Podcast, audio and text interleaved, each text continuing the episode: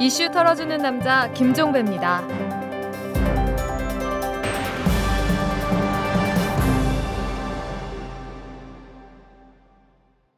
4월 3일 화요일에 보내드리는 이탈남입니다. 민간인 불법 사찰과 증거인멸 사건 시간이 갈수록 눈덩이처럼 불어나고 있습니다. 사찰 사례가 한 건 두 건 나오면서 현 정부는 사면 초과에 몰리는 형국이고 수사의 부담이 가중된 검찰은 사직생의 각오로 수사에 임하겠다고 하지만 까딱하면 생사의 갈림길에 몰릴 처지입니다.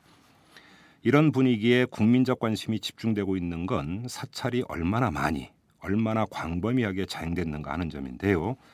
현재로선 추가 확인이 쉽지 않습니다.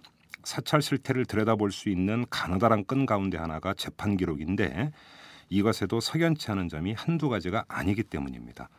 저희 이탈남 팀에서 이틀에 걸쳐서 1심과 2심 재판 기록과 증거 서류 등을 샅샅이 뒤진 결과가 그렇습니다. 물론 소득이 전혀 없었던 것은 아닙니다. 2008년에 자행된 김종익 씨 등에 대한 사찰의 실태를 조금이나마 더 자세히 엿볼 수는 있었습니다. 오늘은 이 문제를 집중적으로 전해드리도록 하겠습니다. 120만 독자의 선택 장하준이 돌아왔다. 화제의 신간 무엇을 선택할 것인가? 장하준이 묻습니다. 오늘 당신의 선택은 무엇입니까? 한국 경제에 대한 촌철살인 분석과 명쾌한 대안. 무엇을 선택할 것인가? 도서출판 부키. 어제 말씀드렸죠. 이 김종익, 남경필 두 사람에 대한 사찰 외에는 없다라는 이 청와대의 주장을 오늘 털어보겠다고 말씀을 드린 바가 있었는데요. 지금 제 옆에는 이탈남의 전관석 PD가 나와 계신데 이 전관석 PD와 함께 재판 기록에 담겨 있는 2008년의 사찰 실태 그리고 추가 사찰의 여지를 털어보도록 하겠습니다. 자, 어서 오십시오. 예. 자, 기록을 샅샅이 뒤졌는데요. 이 검찰 조사가 어떻게 진행이 됐던가요? 우선 두 가지를 포기한 것 같았습니다. 네. 우선 윗선을 터는 것 자체는 일단 접은 것 같았고 그 다음으로는 이 김종익 씨와 남경필 의원 부부를 제외한 다른 민간 사찰에 대해서는 수사 의지를 보이지 않은 것이 아주 여실히 보였습니다. 그러면 그 피의자들에 대한 신문 내용이 김종익, 남경필 두 사람을 사찰했느냐 안 했느냐 이 문제로만 집중이 되어 있었다는 얘기인가요? 그렇습니다. 그 그러니까 누구의 지시에서 사찰이 이루어졌느냐 뭐 이런 것들은 거의 캐묻지를 않고 그렇습니다. 그래요. 자, 그러면 지금 이렇게 판단하는 근거는 재판 기록에 그런 대목이 있다라는 말씀이시죠? 그렇습니다. 우선 진경락 전 과장하고 최종석 전 청와대 행정관의 통화 기록부터 볼 필요가 있는데요. 네. 이두 사람이 2010년 7월 6일 하루에만 모두 19번을 통화합니다. 네. 그리고 이튿날인 7일에는 모두 17차례 전화 통화 전화 통화를 주고받습니다. 네. 진경락 과장은 검찰 조사에서 워낙에 전화를 많이 한다. 그럴 수도 있지 않겠냐라고 했지만 네. 이두 사람 6월 29일부터 7월 5일까지의 통화 기록은 전혀 없습니다. 어허. 미뤄보건대 증거인멸에 청와대가 나섰고 이 최종석 전 행정관이 그 창구를 맡아서 진경락 과장을 통해 인멸 지시를 내린 것이다라고밖에 볼 수 없는 건데요. 이게 지금 참고로 최종석 전 행정관의 지시로 장진수 전 주무관이 컴퓨터 하드디스크를 파괴한 디가우징을 한 게 바로 7월 7일이었는데 그렇습니다. 7월 6일과 7월 7일에 진경락 전 과장과 최종석 전 행정관의 통화가 집중돼 있다 이런 말씀이시죠? 그렇습니다. 그 덤터기를 모두 장진수 주무관이 졌죠. 예.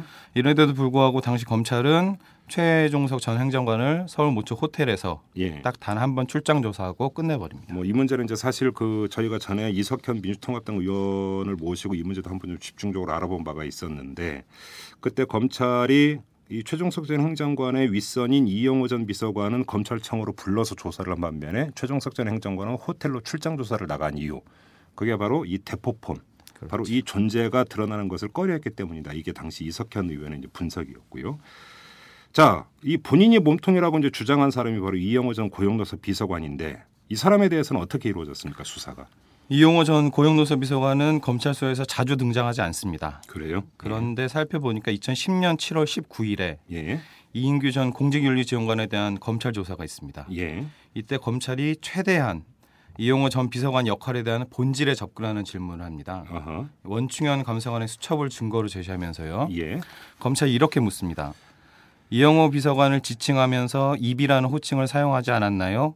네, 수첩에 있는 이비는 이영호 비서관 아닌가요? 네, 청와대 하명 사건으로 대한 적집자사 총재 관련 사안이 있다는 정황이 확인되는 것으로 보아 한적은 이 사건을 가리키는 것으로 보이며 이에 대해 이비가 의견을 제시한 것으로 보이는데 이비가 피의자에게 제시한 것을 피의자가 당시 이 사건 담당 원충현에게 준 것이 아닙니까? 네.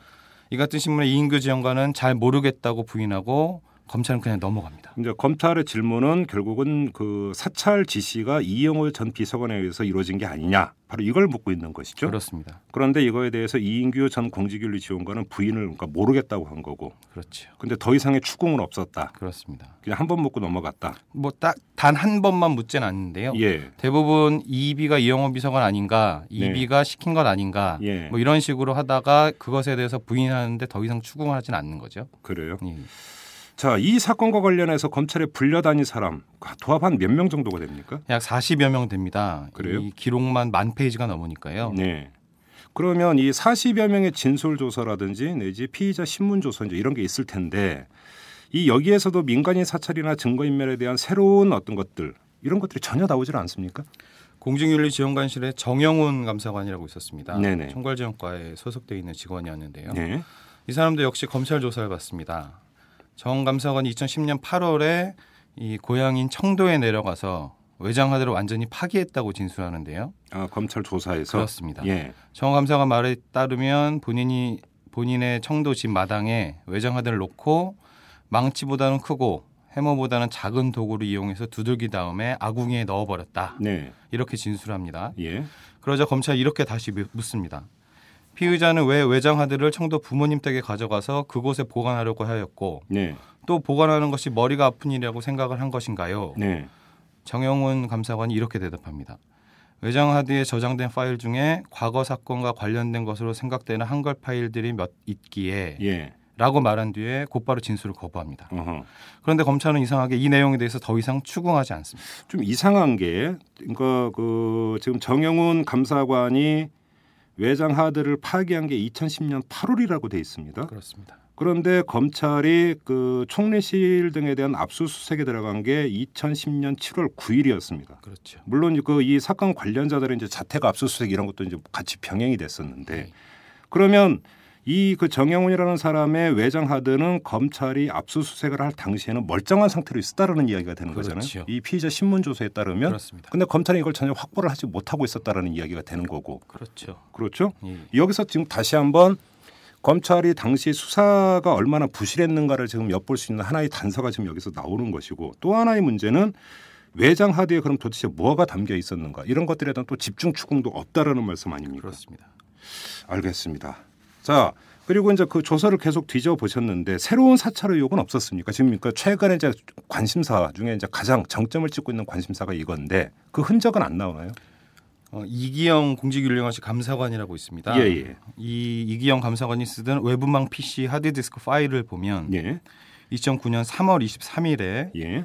고씨 관련 괄호하고 정보사라는 예. 파일이 하나 있습니다. 어, 2009년 2월 좌파 관련 보고서 파일도 있고요. 예, 좌파 관련 진보 연대 파일, 예, 좌파 관련 체계도 파일 예. 이런 파일들이 보입니다. 어, 이게 그러면 검찰 그 피의자 신문 조서에 이게 첨부돼 있는 문서입니까? 문서입니다. 그래요? 그렇습니다. 예. 촛불 민심을 꺾기 위한 대대적인 공안몰이가 시작된 바로 그 무렵이라고 할 수 있겠는데요. 네. 파일 이름 등을 미뤄봤을 때 추가 사찰에 대한 의혹이 들 수밖에 없는 부분. 어, 그런데 그러면 이기영 감사관이 쓰던 하드디스크 파일에 이런 것이 들어 있었다. 그래서 이제 그 보통 이제 컴퓨터를 켜면 이제 파일이 쭉 나오는데 그 화면이 캡처돼서 여기에 있었던 겁니까? 그렇습니다.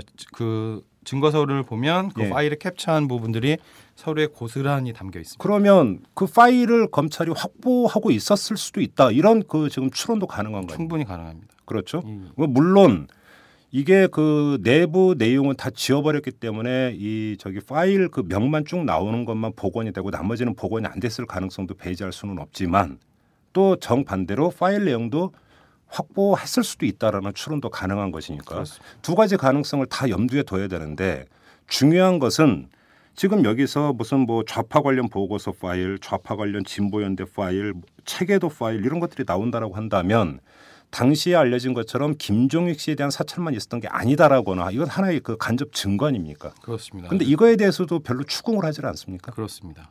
추궁을 안 해요? 이 부분에 대해서 피해자 신문 조사가 이루어진 것을 네. 발견할 수가 없었습니다. 그래요? 그렇습니다. 확실합니까? 예, 예, 확실히. 예.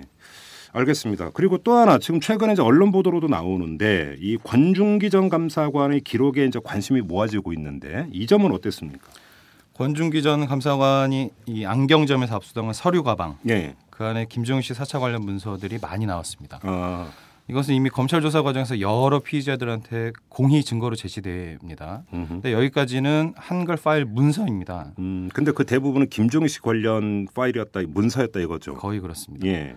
2010년 7월 9일 11시에 압수한 데이터 기록이 아주 중요한 건데요. 예. 검찰은 압수 후에 USB 메모리 기록 등과 함께 CD 3개를 굽습니다. 어, 이 CD 3개 안에 무슨 내용이 들어 있을지가 아주 관심사고 관건이라고 할 수 있겠는데요. 잠깐만. 그러니까 검찰이 그 데이터 기록을 압수한 것을 CD 세 개에 나눠서 구웠다. 그렇습니다. 따로 담았다. 예, 따로 담았습니다. 그러니까 당연히 법정에 지- 그러니까 기록으로 제출을 해야 되는 거 아닙니까? 그렇죠. 그런데 있던가요? 현재 이 기록은 민간인 사찰 의혹 관련 재판에만 증거로 제출되어 있습니다. 예. 쉽게 말해서 이인규 전 공직윤리지원관, 예. 김충권 전검 1팀장, 네. 원충현 감사관 예. 이 피의자들만 열람할 수 되- 있게 되어 있는 건데요. 예. 증거인멸 사건 피의자들은 현재 열람할 수 없는 상태입니다. 그러니까 이제 그 사실 그 솔직히 말씀을 드려서 저희 이탈남 제작진이 재판 기록에 접근할 수 있는 루트는 사실은 장진수 전 주무관을 통해서인데 장진수 전 주무관 같은 경우는 민간인 사찰과는 관련이 없는 분이고 증거인멸 사건에만 이제 그 연루된 분인데 그래서 이 기록에는 접근을 할 수가 없다. 그렇습니다. 원래 이제 재판 기록이라고 하는 게 피고인과 그 변호인만이 접근할 수 있는 거니까 그렇죠. 좀 애석한 부분인데요.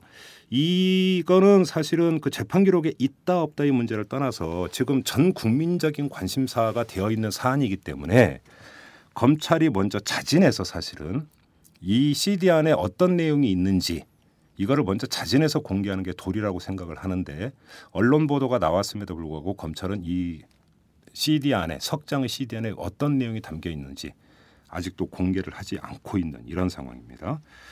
자 그리고 또 다른 점은 없습니까? 몇 가지 새로운 이름이 보입니다. 네. 그 전용진 감사관이라고 있습니다. 네, 이 감사관이 사용하던 컴퓨터 폴더에 김종희 사건이라는 폴더가 있는데요. 네, 이 하위 폴더에 박선숙, 임형호, 조영택, 홍영표 네. 등 야당 의원들의 이름으로 된 폴더가 있습니다. 폴더가 있는 겁니까? 그렇습니다. 문서 파일이 아니라 폴더입니까? 아예? 폴더가 있습니다. 예, 그리고 서가번 전 국회의원의 폴더가 하나 있는데 예. 이 폴더는 하위 폴더가 아니라 상위 폴더로 저장되어 있습니다. 예, 이 역시 검찰이 신문 과정에서 묻거나 한 일이 없고 크게 관심을 두지 않아서 네, 이게 공직윤리지원관실 직원들이 일상적으로 작성한 문건인지 네. 아니면 그야말로 민, 사, 그 사찰 문건인지 현재로서는 알 수가 없는 상황이죠. 음. 잠깐만요. 그러면 이것도 역시 마찬가지로 화면을 캡처한 문서가 첨부되어 있었습니까? 첨부돼 있습니다. 그런가요? 쉽게 여러 군데 첨부돼 있기 때문에 쉽게 찾아볼 수 있습니다. 그래요. 어, 지금 말씀을 듣다 보니까 박선숙, 이명호, 조영택, 홍영표 이 네 명의 야당 의원들 혹시 공통점이 있습니까? 이 야당 의원들은 당시에 모두 정무위 소속이었다는 공통점이 있습니다. 어, 그러면 총리실도 이 정무위 관할이죠. 그렇습니다. 그러면 예를 들어서 이 네 의원의 어떤 국회 이제 질의에 대한 어떤 답변 이런 것들을 작성하기 위해서 폴더를 만들었을 가능성 이것도 지금 배제는 할 수가 없는 거네요. 물론입니다. 그러니까 이 네 의원들에 대해서 사찰을 했다고 단정할 수는 없는 거고. 그렇죠. 네, 일단 이거는 이제 폴더 안에 무슨 내용이 있었는가 이거를 확인하지 않는 이상은 단정은 내릴 수가 없고 서가번 의원은 어땠? 그전 의원은 어땠습니까? 서가부 의원은 당시 상임위는 문방위 소속이었고요. 예, 동시에 예결위원을 겸하고 있었습니다. 그래요.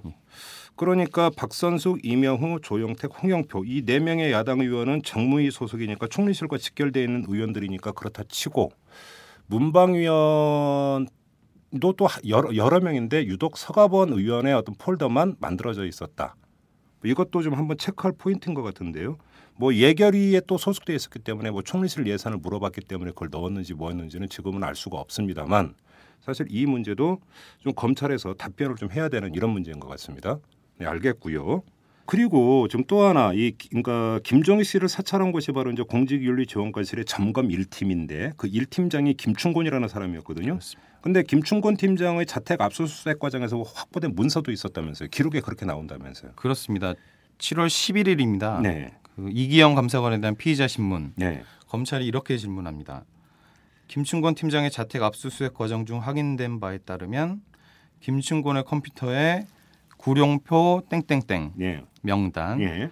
공직윤리지원관실에서 진행한 127개 사건 중 주요 사건 목록 57개 정리보고서 예. 등의 문건이 있었던 것으로 보아 네. 이런 식으로 이기영 감사관에게 질의를 합니다.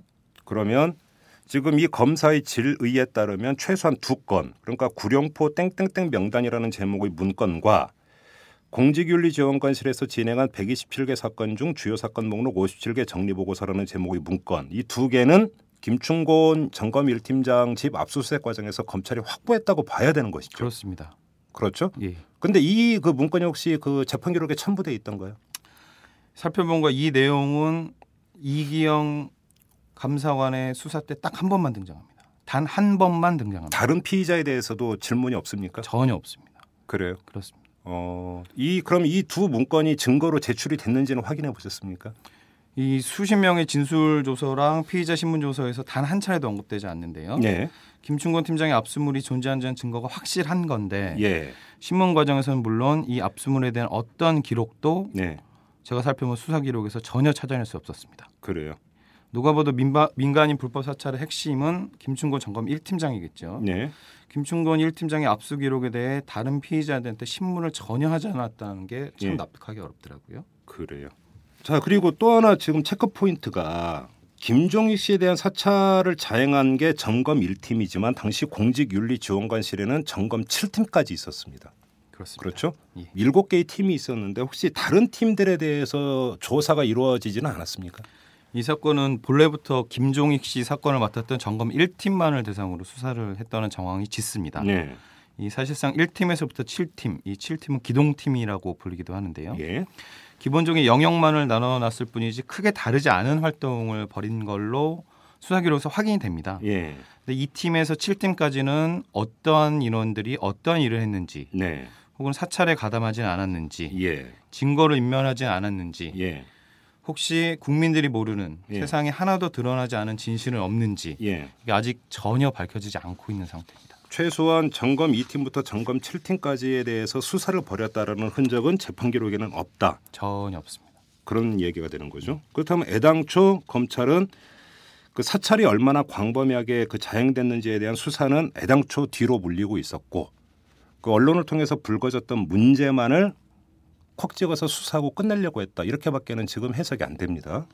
그렇죠? 예. 예. 그리고 지금 재판 기록에 통화 기록 이제 조회 결과가 이제 당연히 붙을 텐데 혹시 여기서 눈에 띄는 점은 없었습니까? 2010년 7월 초 상황을 다시 돌아보면요. 예. 국무총리실이 공직윤리 지원관실에 대한 민간인 불법 사착 의혹 이 조사에 착수하는 게 7월 3일입니다. 네.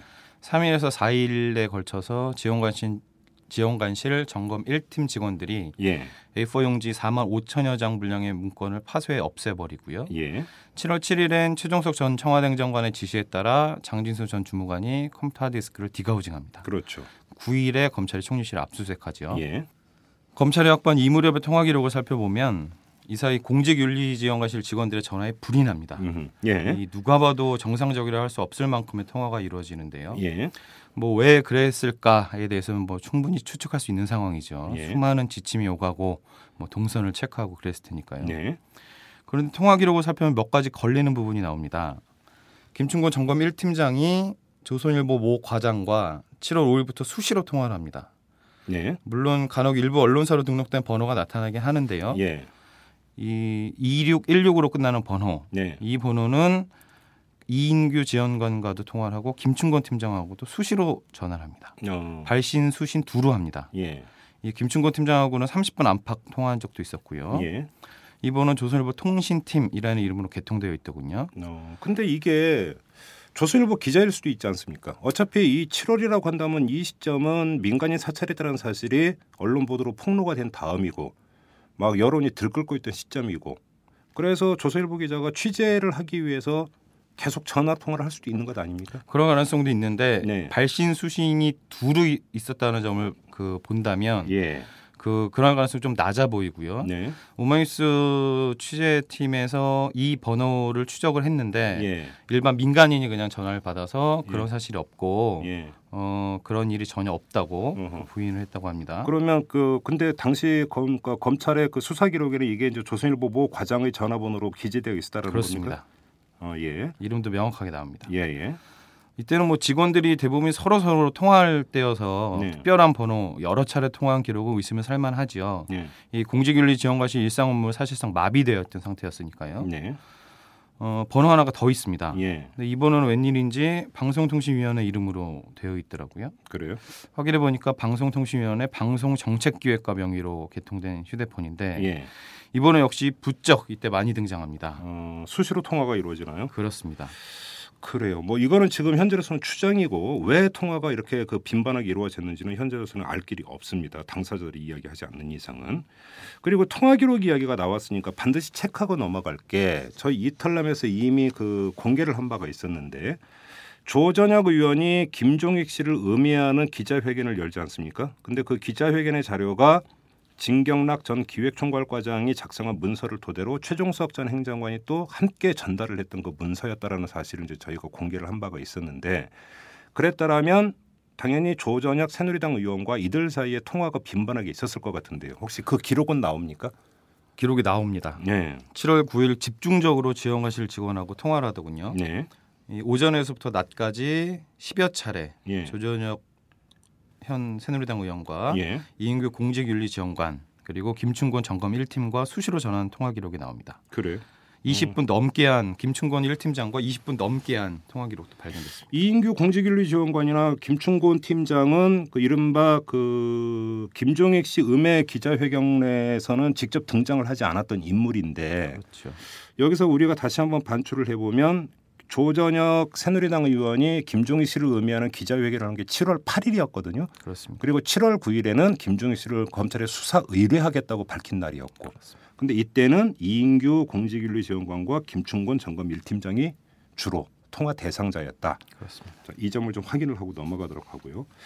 그 밖에 이 재판 기록을 꼼꼼히 살펴보셨는데 누락되어 있거나 빠져 있는 부분들은 없었습니까? 그 증거 서류 등에는 모두 일련 번호가 찍혀 있습니다. 네. 이 일련 번호가 중간에 누락되거나 그 페이지 번호를 말씀하시는 그렇습니다. 거죠? 예.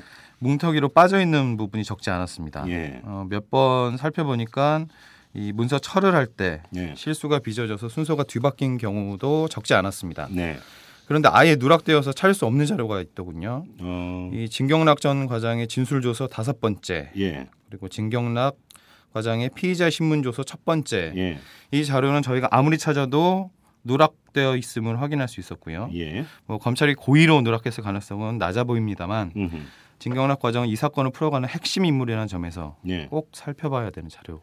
그런데 지금 이게 이제 페이지 일련 번호에서 누락되어 있었다라는 거죠. 예, 그러니까 그렇습니다. 건너뛴다라는 거죠. 예를 들어서 1000번이었는데 다음 장에 1001번이 나오는데 1050번으로 넘어간다든지 이걸 갖고 지금 말씀을 하시는 건데 1100번 뭐 1200번대로 넘어가는 예. 그런데 뭐 결국은 이제 그 페이지 넘버라는 이야기가 되는 건데 만약에 고의로 이 그 자료를 그 뺄 생각했다면 페이지 넘버를 매기지는 않았을 테니까 이게 이제 그 고의로 빼 빠뜨린 건지 아니면 실수로 어디선가 이게 빠져 있는 건지는 그러니까 사실 추가 확인이 필요한 부분인 것 같고요. 그런데 공교롭게도 그 중요한 그 key man이라고 이제 일반적으로 불리는 진경락 전 기획총괄과장과 관련된 진술 조사나 피의자 신문 조사가 빠져 있다라는 점 이게 좀 공교롭게도 눈에 띄는 거고요.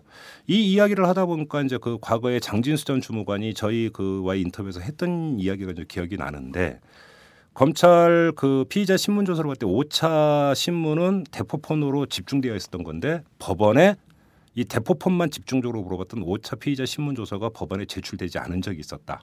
이 이야기를 장진수 전 주무관이 한 적이 있었습니다. 이 점도 좀 함께 상기를 해야 될 것 같고요. 예, 알겠습니다. 지금까지 정관석 PD와 함께 했는데요. 어, 재판 기록을 꼼꼼히 살펴본 결과 이 몇 가지가 좀 정리가 될 수 있을 것 같습니다. 이 재판 기록에 따르면 김종익 씨 그리고 남경필 새누리당 의원 부인과 관련된 사찰권 외에 다른 사찰이 있었을 가능성이 농후한 그런 문서들이 지금 다수 재판 기록에서 발견이 되고 있음에도 불구하고 검찰은 수사 결과를 발표할 때나 그 이후에도 이와 관련해서 뭐를 밝힌 적이 없었다라는 점 하나 하고 두 번째 이런 간접 증거를 확보했음에도 불구하고 수사를 확대하거나 더 심화시키는 질문 추궁은 거의 없었다라는 점. 이 점도 두 번째 포인트인 것 같고요. 세 번째는 김종익 씨 사찰 등과 관련된 수사의 경우에도 그 사찰을 지시한 윗선, 증거 인멸을 지시한 윗선에 대한 검찰의 집중적인 추궁은 또 거의 없었다라는 점. 이런 점에서 애당초 검찰 수사를 향해서 제기됐던 이 부실 수사 축소 부실 수사 축소 수사 의혹 이것이 다시 한번 확인되는 게 아닌가 이렇게 정리를 할 수가 있을 것 같습니다. 자 정관석 PD 고생하셨습니다. 오마이뉴스 대표 오연호입니다. 이슈 털어주는 남자 이털남 마음에 드시나요? 응원하는 방법이 여기 있습니다. 이털남을 만들고 있는 오마이뉴스의 10만인 클럽 회원이 되어 주십시오. 한 달에 만 원으로 참 언론을 키워가는 기쁨을 누리실 겁니다. 오마이뉴스 메인면 왼쪽 상단에 있는 10만인 클럽 버튼을 누르시고 직접 회원으로 가입하시거나 733-5505로 전화 주시면 담당 직원이 안내해 드립니다. 여러분께서 이털남과 오마이뉴스의 배우가 되어 주십시오.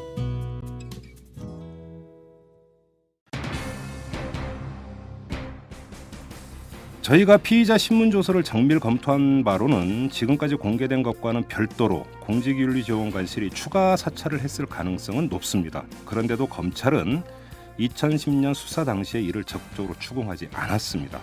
그리고 또 하나 재판 기록에 따르면 검찰이 당시에 적잖은 사찰 문건 또는 파일을 확보했을 가능성을 부인할 수 없는데 저희가 뒤진 재판 기록에는 이것이 첨부돼 있지 않았습니다. 의도적 누락인지 아니면 다른 기록에 섞여 있는지 확인이 어려울 정도로요. 반드시 추가 확인이 필요합니다. 이 대목에서 다시금 확인합니다. 최종석 전 행정관이 장진수 전 주무관에게 했던 말 검찰과 다 얘기가 돼 있다는 말 여러분 기억나시죠? 검찰은 정말 의도적으로 축소 수사를 한 것일까요? 추가 사찰의 흔적을 발견했는데도 그냥 덮은 것일까요? 사직생 수사를 외치는 검찰이 먼저 답해야 하는 의문이 바로 이것입니다. 오늘은 여기까지 하겠습니다. 지금까지 이털남 김종배였습니다.